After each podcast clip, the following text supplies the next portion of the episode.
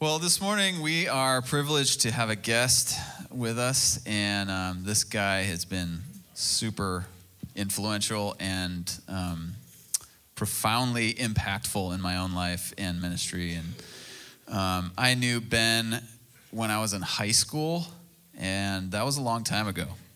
And uh, so much um, in my life, I can um, I can really look back and say he was he was profoundly impacting in, in a lot of the the ministry I've been a part of and just who I am as a person has been deeply affected by Ben and his his preaching. And not only his preaching it's one of those people that his his upfront sort of um, impact from the pulpit is um, is effective because I've seen his life when he's not up front and when he's been at home in his own home and is in conversation with him in different kind of contexts. So um, I'm so excited to have him here to preach, and um, I'm, I'm hoping that he is uh, he's impacting to you this morning as much as he has been to me. So let's um, I'm going to have Ben come up and we'll pray, but let's give him a warm welcome while he's coming up.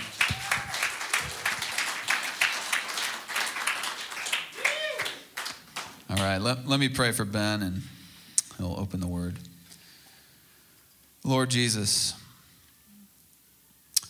you are good and you are gracious, full of love, full of grace.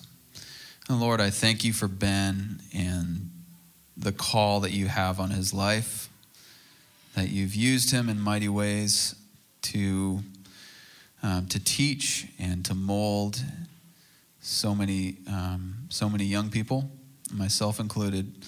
And we thank you for his, um, his heart and his passion for prayer and for what that looks like in our lives and what that can, um, what that can be for us in our walk with you. I pray that you would use him this morning, that you would give us ears to hear and eyes to see what you have for us this morning. Bless Ben as he speaks. His words be your words. In your name, amen. Well, uh, thank you, Dan. He was in high school, and uh, he was my uh, third son's best friend. And so we saw him in a lot of different contexts. Uh, my dominant memory is Dan sitting quietly. He's very quiet in high school, at least around me, and uh, in our kitchen. And it was, I just can't believe I'm here. Uh, my wife, Loretta, is sitting next to Serena, and uh, uh, you need to know, and I, again, I'm getting emotional about this. Um, we moved here in 1971. In fact, August of 1971, we had been married about five months. And uh, we were called uh, to join the staff of a church in La Jolla. And uh, we moved into Pacific Beach. So we lived down, uh, just right down on Wilbur Street. And uh, she was 19, married a babe. And yeah, she hates it when I do that. But, but I believe it. it was true. brought my 19 year old bride to Pacific Beach and Never dream. You guys, you just don't know what's going to happen. Um, uh, to be here in this place at this time with this woman and these dear friends, and to be part of a church that's just starting up. We left uh, San Diego, left La Jolla and Pacific Beach uh, four years after I arrived, and I started a church in Irvine, California. So I, have been here and done that. And uh, it is, uh, it, it's, it's the, one of the best things I was ever privileged to do, and, uh, and some of the hardest things I've ever done. Obed, that's, that goes with it, but it's really sweet to be here. And uh, wow, this is just a wonderful time. Uh, I want to make the case for prayer. Now, maybe that seems odd to you because, well, we're in a church. Do we need to make the case for prayer? And I think we do. I've been in a church a long time.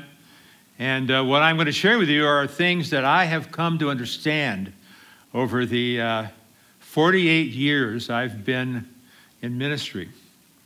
Make the case for prayer as, and I'm going to be very precise here, as um, one of the most, one of the few uh, central and radical things we do as Christians.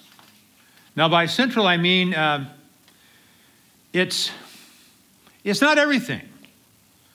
But, but then a hub to a wheel is not everything, except you just don't get the wheel to do, wheels do if you don't have the hub. And so there are a few things we do that really are at the center. Now, again, there, there's a circumference, there's stuff out there you need to be doing. But I believe, and I believe Scripture teaches, that prayer is one of those central, truly central things we do, and radical.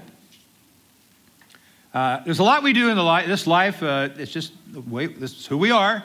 God made us creatures. We're fallible and we're flesh and blood. We're limited by space and time. And uh, we can't do everything. And a lot of what we do is, is fine, but it's surface. It doesn't get down to the heart of the matter.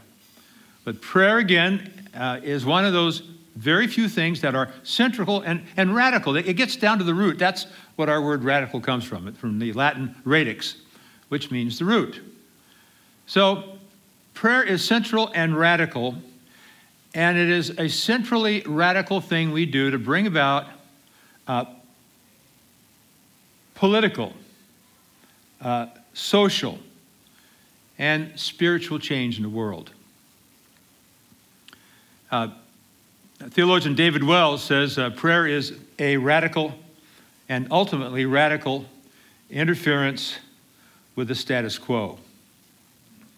Now, that's what I want to make the case for. Now, but the important thing is, does Jesus agree with me? no, better, no, do I agree with Jesus on this? And I want to uh, draw your attention to a parable Jesus told, which makes that very case.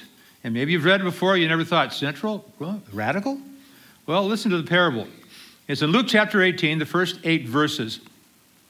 And uh, if you want to turn to your Bibles and your Bibles, do that, but I want you to listen to it. I, I like this passage so much I've memorized it. And uh, I'm just going to say the, the, parable to you. And then uh, you can, don't, but don't check right now if I'm getting it right. I'm, I'm doing it out of the uh, New International Version. And uh, Jesus will make the case here for prayer as central and radical in bringing about change, ultimately bringing about change in this world as we know it. So Luke begins the parable by saying, uh, Then Jesus told his disciples a parable to show them that they should always pray and not give up. Now, I just have to make a comment about that line. Uh, this doesn't happen too often in the Gospels. But once in a while, a gospel writer would say, Now, now this, this is what Jesus meant when he told this story. Because frankly, some of Jesus' stories are a little perplexing. So Luke wants us to know before we hear the story, because there, there are parts of the story that, that can be confusing. But just know what he meant when he told this story is that we should always pray and not give up. Then he goes on to recount the story Jesus told. He said, uh, In a certain town, there was a, a judge who neither feared God nor cared what other people thought. And there was in that village a widow who kept coming to him with the plea uh, Grant me justice against my adversary. For some time he refused, but finally he said to himself, Even though I don't fear God or care what people think, yet because this widow keeps bothering me, I will see that she gets justice so that she won't eventually come and attack me. Then Jesus said, Listen, to what the unjust judge says. Uh, will not God bring about justice for his chosen ones who cry out to him day and night? Will he keep putting them off? I tell you, he will see that they get justice and quickly. However, when the Son of Man comes, will he find faith on the earth? Okay, that's the parable. Now, something about parables that's very important. Jesus tells these stories. He makes the point sometimes by comparison, and sometimes by contrast. And he does this parable, he, he uses it as, as contrast for what he wants us to know about our Father. And uh, with just a few deft strokes, Jesus uh, was such a great storyteller. Uh, and if you stroke, we, we, we, we get a picture of the world as we know it, right? Uh, we live in a world where there is raw, callous power. That's what a judge was in the first century in the Middle East. Uh, the judge not only determined what was right or wrong, but whether or not he would do anything about it. And if the judge didn't do anything about it, nothing was done about it. And this, this judge has the worst possible combination of characteristics. He's, he's got power, raw power, and he doesn't care what God thinks, and he doesn't care what you think. And on the other hand, we have this widow. She is the embodiment of weakness. In that culture, there's no uh, social safety net. Uh, she's alone, and somebody is oppressing her. We don't, we don't know who it is, but they have to be pretty bad too. And this judge, he doesn't want to help her. And I think that's the world we know about right now. There are so many uh, who are weak and powerless, and there are a few, comparatively, who have everything and they don't care. But, and here's the twist of the story Jesus says she keeps pestering him. and I, have always pictured him uh, as uh, Marlon Brando in the Godfather movie, you know. Even though I don't fear God or care about people, because this woman keeps pestering me, I will see that she gets justice so that she won't attack me. And, and you know, and, and by the way, and he adds, you know, I, I still don't care about God. And I, I still don't care what people think, but, but she is just bugging me. And so I'll give her justice. And then Jesus makes his point by contrast. Will not God bring about justice for his chosen ones who cry out to him day and night? Um, in the Bible, justice is more than just getting your due, uh, being treated fairly. Justice is a one big, like with righteousness, it's just one big word that describes what happens when God rules. It's good. And will not God bring about justice for his chosen ones who cry out to him day and night? In other words, God isn't like the judge. And you're not like the widow. Well, to him.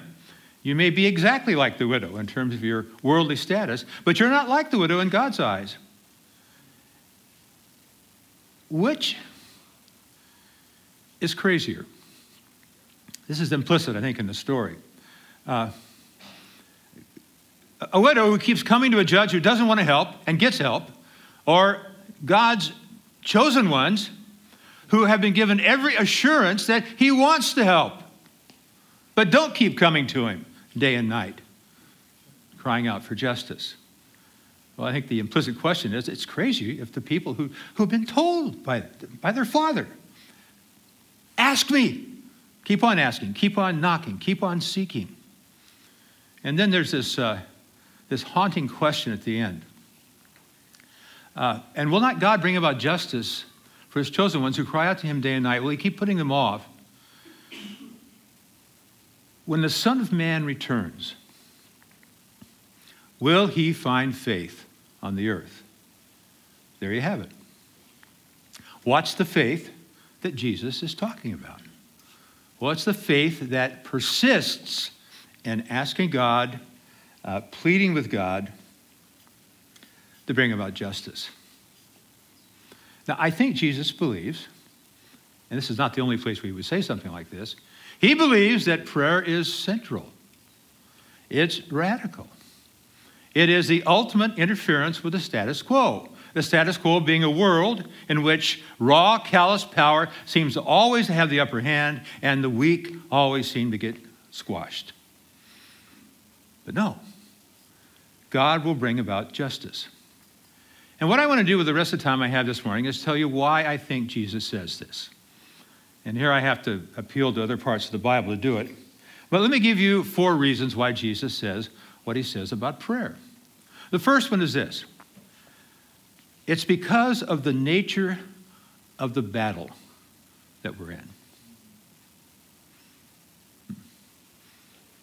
Now, what's the nature of the battle? Well, now I have to go to the Apostle Paul. And this is one of his famous passages, uh, Ephesians chapter 6, verses 10. He says, Our struggle, and by the way, when he wrote to the Ephesians, he didn't have to convince them that there was a struggle going on. They knew that. But then he wants them to know what the struggle's about. He said, Our struggle is not against flesh and blood. That's uh, Paul's shorthand for the things we can taste, touch, hear, smell, and see, the things that are accessible to our five senses.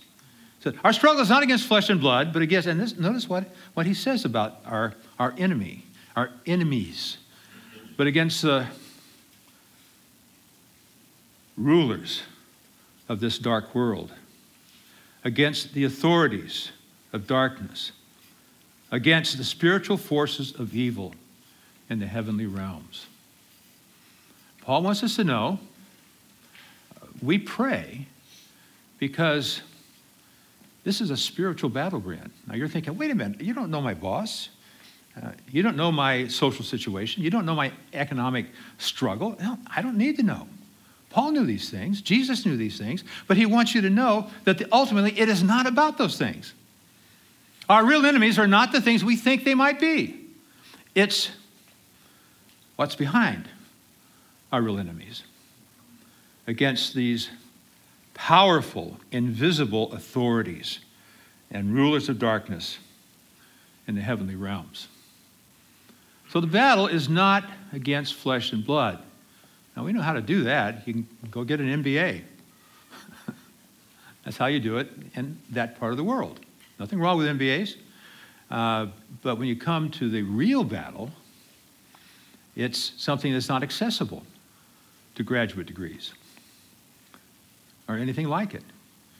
It's, well, to not pray in that situation is, is like hunting lions with a squirt gun. I mean, we're, we, don't, we don't have the proper weapons. Because, you know, Paul goes on to say, put on the armor of God. And, you, you know, it's a famous passage. We love this. You know, uh, put on the helmet of salvation, the breastplate of righteousness. You have the sword of the Spirit, which is the word of God. You know, the belt of truth around your waist. And, oh, but put on God's armor. And how in the world do you put on God's armor?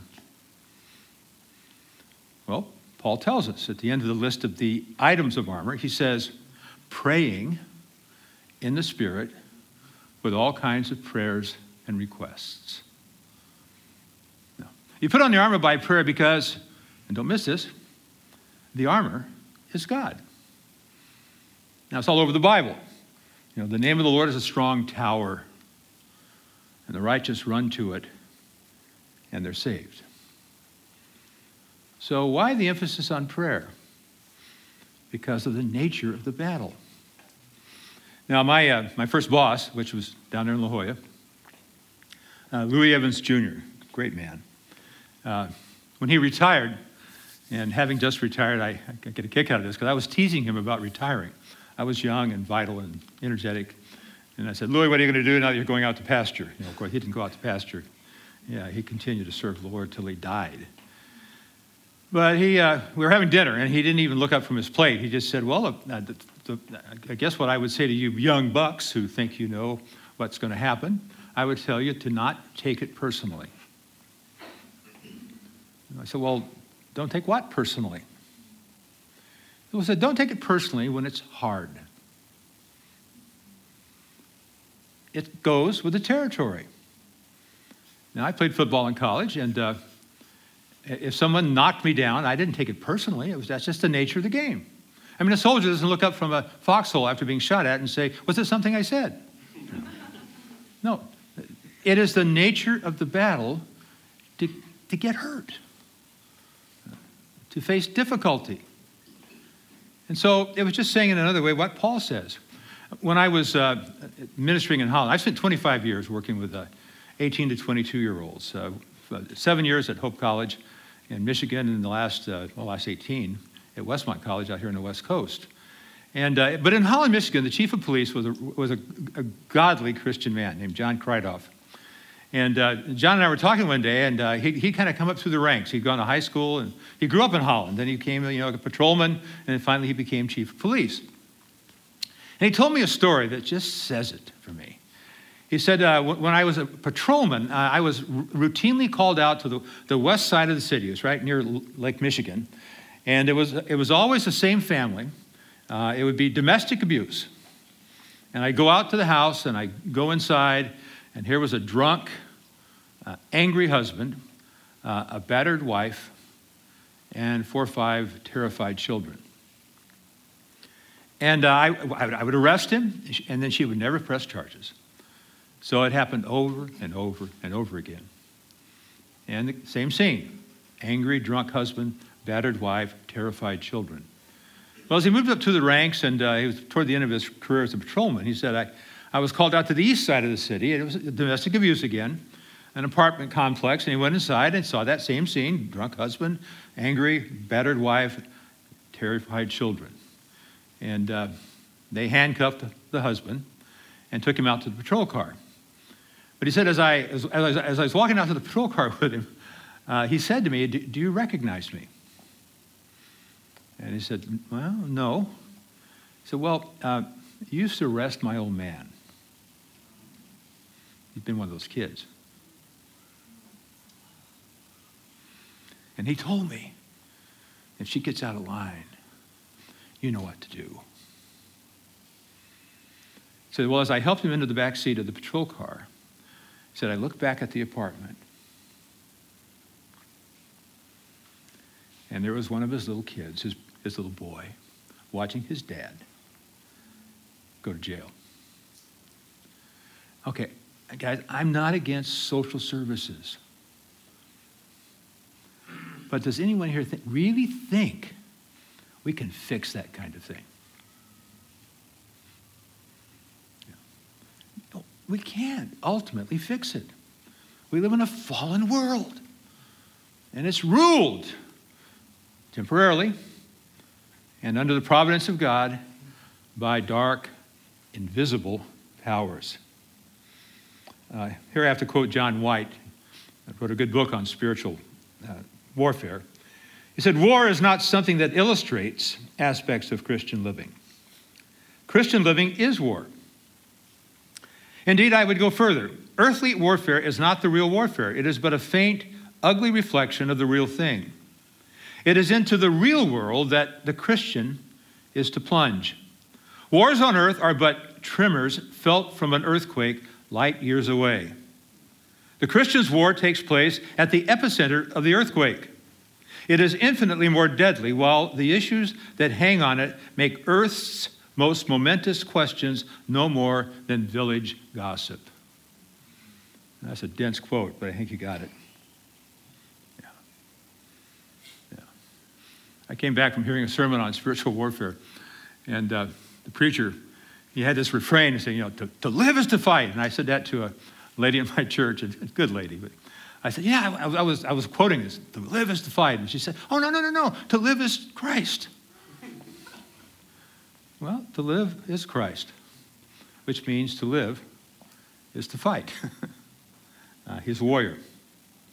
Well, number one reason why we pray is because of the nature of the struggle that we're in.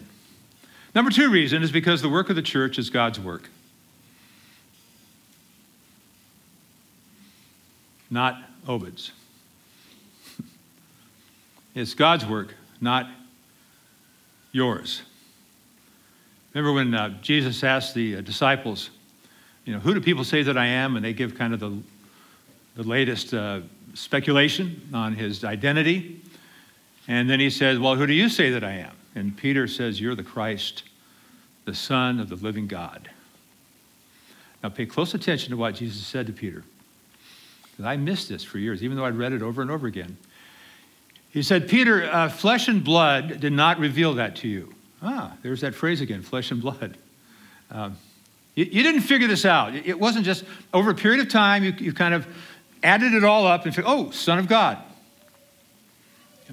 No, uh, but my Father in heaven. And I just have to insert right here uh, y'all, it is a miracle if anyone ever believes the gospel. It's a miracle. It's not a natural thing. You know, Paul said, uh, the God of this age has blinded the minds of unbelievers so that they cannot see the light of the gospel of the glory of God in the face of Christ. So, Peter, you didn't figure this out. My Father in heaven revealed it to you. And then he said, You are Peter, which means rock. And I always, I always kind of stopped right there because I was already arguing with some of my Catholic friends who thought Peter was the, the, the rock the start, you know, upon which the church was built. Uh, at least they thought that. I didn't think it, but, but I missed the best part. He said, you're, you're Peter, and on this rock I will build my church. Who builds the church? Jesus. Who does he give the privilege of joining him in this work? Well, us. Now, with that in mind, I'm, I'm, I'm going to talk about prayer again on this one. With that in mind, did you know every one of us shows up to work late every day of our lives? Who was running the universe while you slept? Who was building the church while you slept? Well, Jesus was. Now, to get up in the morning and you know, sort of hit the ground running, like I'm apt to do, and say, I'm going to get out there and make something happen, it's like someone showing up late for work and walking into the whole thing. It's been going on for hours, and they say, Well, I'm here. What are we going to do? No, if you're late, you go to the boss and you find out what he's doing. And this is so hard for us. You know, we get, we get to work with him. And yeah, he can do anything he wants. He really can. But there's so much that he won't do until you get involved. That's true. But he's still the builder. Great psalm about prayer. It doesn't mention prayer, but it, of course the psalm is a prayer.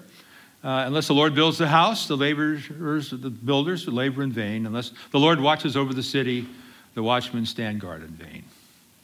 In vain you stay up late and get up early, toiling, and he gives rest to those he loves. Well, but this is hard for us. Uh, there's a great parable. Not, well, it wasn't, excuse me, it wasn't a parable.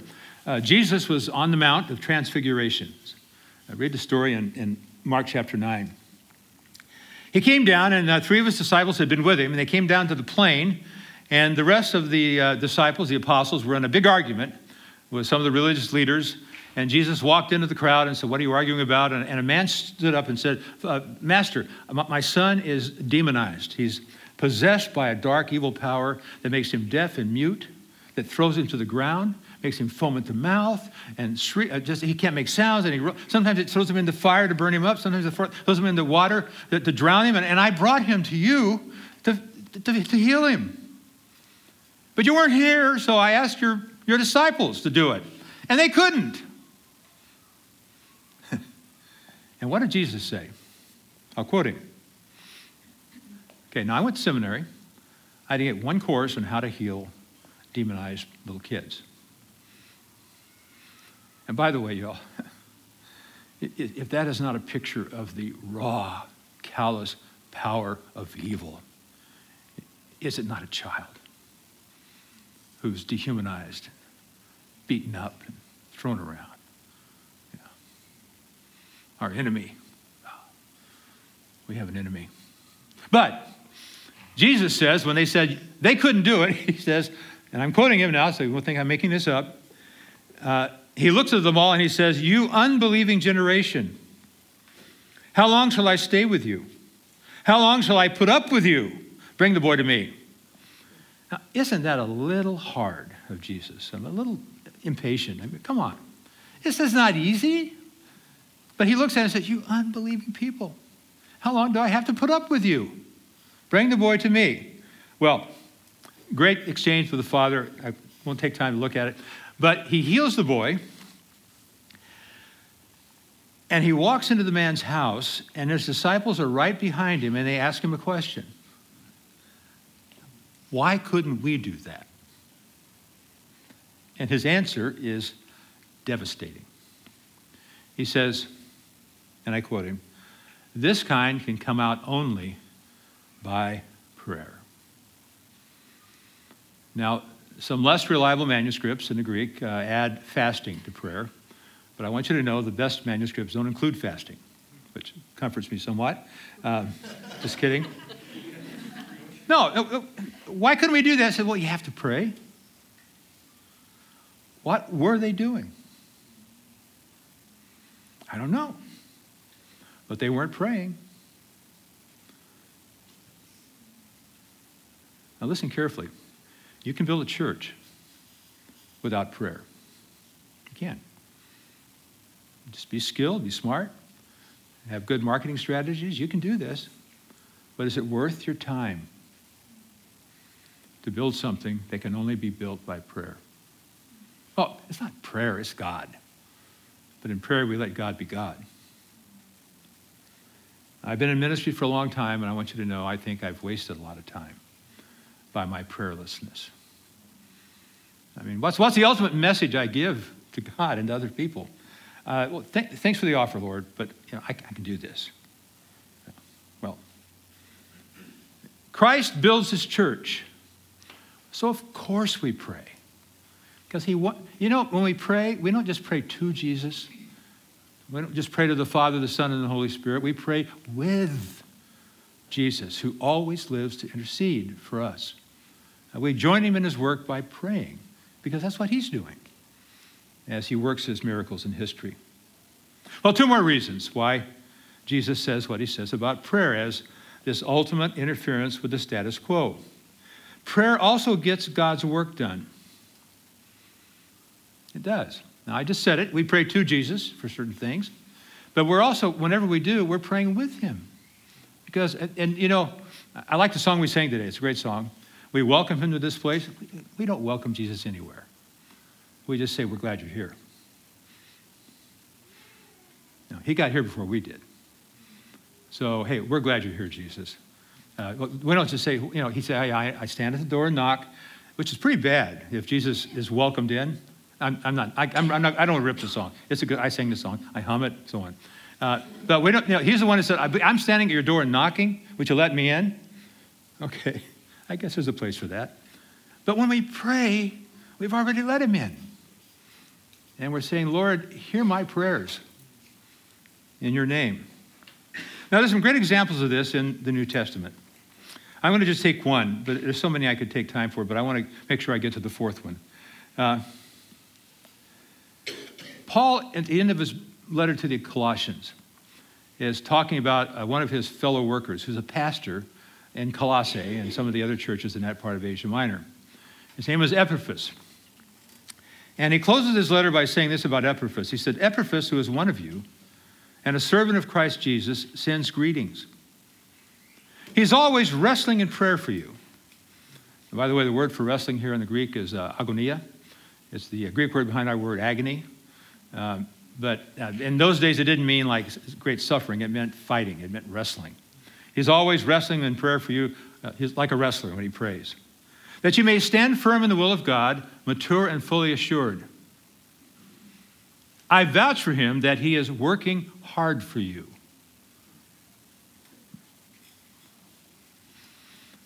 Epaphras wasn't there. It's like getting a letter from Obed, uh, from London saying, Yeah, I'm working hard for you here. What are you doing? Well, I'm praying. All the years I spent as a pastor, I, many times I just, I, I realized, you know, that if someone wanted an appointment with me, you know, I'd make every effort to let them make the appointment with me, but, but sometimes I just needed to pray. And if I told them that, uh, you know, my wife was in the hospital, I can't be there for the appointment, they'd understand. If I told them that, uh, uh, there, there, was an emergency in, in, in, the city. I needed to be there. They'd understand. But if I said, well, you know, I, can't meet with you right now because I've set aside that time to pray. Well, what did we hire you for? Well, you hired me to pray. no, no, you didn't get hired to pray. No. But the point is, Paul said, be grateful for this man who wrestles in prayer for you. Martin Luther uh, really understood this when he. Uh, uh, was, had a, a, day ahead of him that looked like it was just full of activity. Luther would, would often say, Oh, there's so much to do today.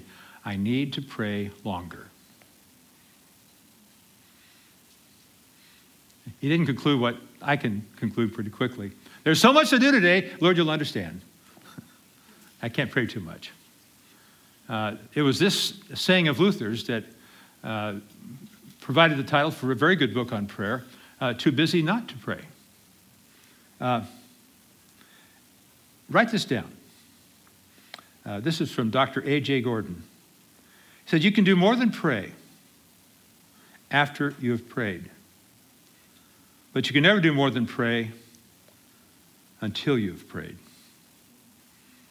Okay, there's more to do than pray. You can do that after you've prayed. But you can never do more than pray until you have prayed. Uh, Mary Slessor was an activist. Uh, she was a missionary, a single woman in West Africa her entire adult life.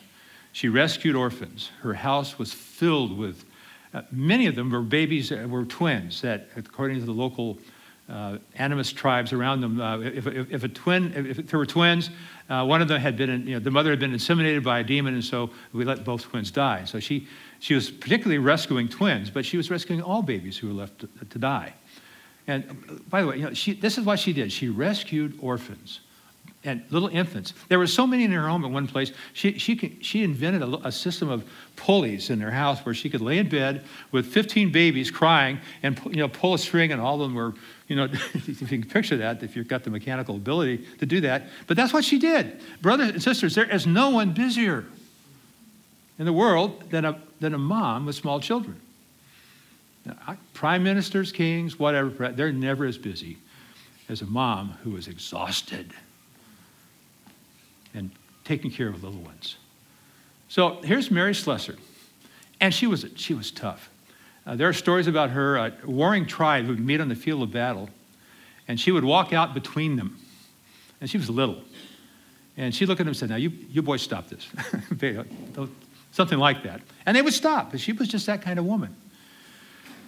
We have a lot of her letters written back to her supporters at home. And I got to read you one of her letters. Uh, it's, it's just so good. Again, this was written by an activist. This is not a person who, uh, who's sitting alone in a, in a monastic cell. Nothing wrong with that. And who's just sort of, you know, praying. I mean, she is, she's living by prayer. But one of her letters home.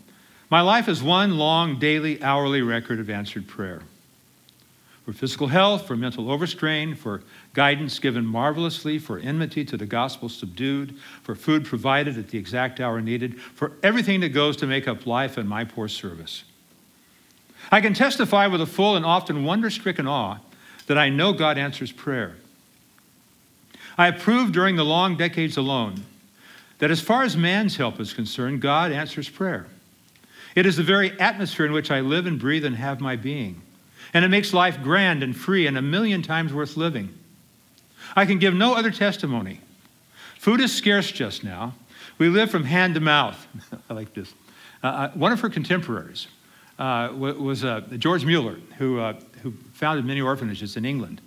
And uh, he never asked for anything. Oh, he asked God all the time. and he, that was just the way he did it. He just prayed for God to provide, and God provided. And one day he was telling a, a businessman in London about his method of raising funds, which was to pray. And again, I'm not saying you shouldn't ask for funds, but it's just that was what he did. And the businessman was aghast. He said, Oh my gosh, you live from head to mouth. And, and Mueller smiled and said, Yes, it's God's hand in my mouth. well, back to Mary Slessor. I can give no other testimony. We live from hand to mouth. We have not more than will be our breakfast today, but I know we shall be fed. God answers prayer. Prayer is the greatest power God has put into our hands for service. Praying is harder work than doing. Now, this woman earned the right to say that because she was always doing. But she said it's harder to pray. But the dynamic lies that way to advance the kingdom.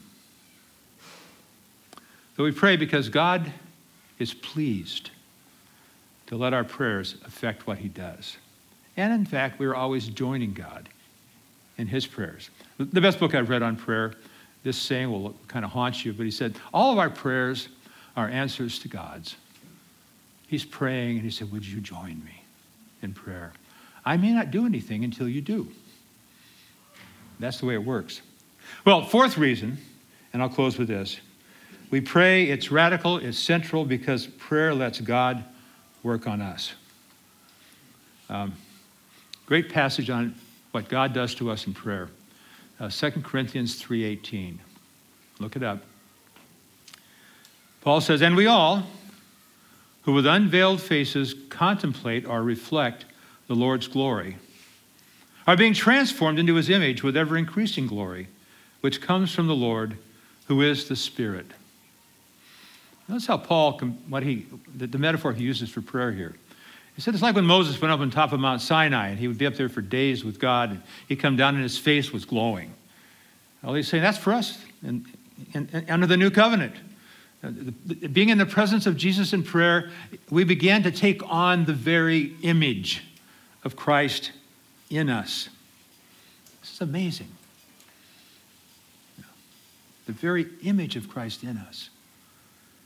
Now, uh, the first time I ever saw a man cry in public was when my, my pastor, when I was in junior high, the Baptist church I went to in Southern California. His name was Earl Rosenberger.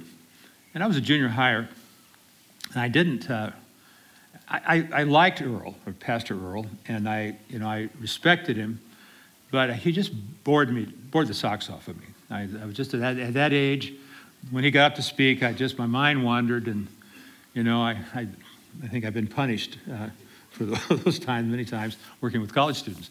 But, uh, but there, Earl would get, he, he, he was saying goodbye to the church. He, he was taking a new pastor. And I was sitting near the front with my buddy, and, uh, and we, we were kind of halfway listening and passing notes. And, but then I noticed he started to weep. And uh, so I perked up. So I, man, crying in public. this is funny. I do it all the time now.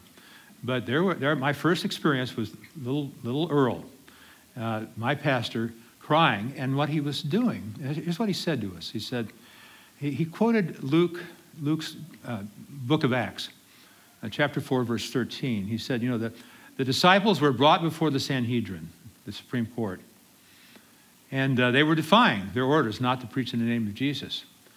And then these lines, he said, Luke said, they were, uh, they were astonished that these men were uneducated and common men. That astonished them that they were speaking the way they were. And then this great line they took note that they had been with Jesus. They took note that they had been with Jesus. And, and, and they, because they were astonished at what they were doing. Well, that's when Earl Rosenberger, and I, I do now, just broke down.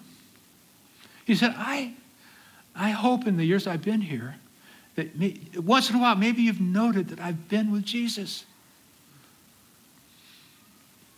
And you know, that, that just, that's all I want now as a pastor. Is for some, some, somehow people to a sense that I've been with Jesus. You guys, the best thing you can give anybody is not your education. It's, it's not your skill in this or that. The best thing you have to give your family, the people around you, is what has happened to you in the presence of Jesus Christ. It's the best you can give. Well, I'll close with just a little prayer that Jesus prayed when his disciples came back from a mission trip. You can read it in Luke 10. They were really stoked because they had cast out demons.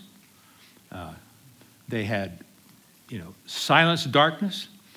And uh, they were so, it said, In your name we do all these things. And, uh, and then Jesus said something very interesting. Again, you got to read it in Luke 10. He said, Don't rejoice that you, that, that the spirits obey you when you speak to them in my name. Rejoice, oh, this is so profound. Rejoice that your names are written in heaven. You belong with me. And then he started praying. And again, Luke is writing, giving this report. Uh, and he adds a little phrase. And, and Jesus then, full of joy in the Holy Spirit, said, Father, I thank you that you have hidden these things from the wise and the learned and have shown them to little children. For such was your good pleasure. I think Jesus is saying what I've just been I'm saying what he was just saying. Yeah. It pleased you to get glory for your name through little ones, humble ones, common ones who are in my house, in my presence. He says, No one knows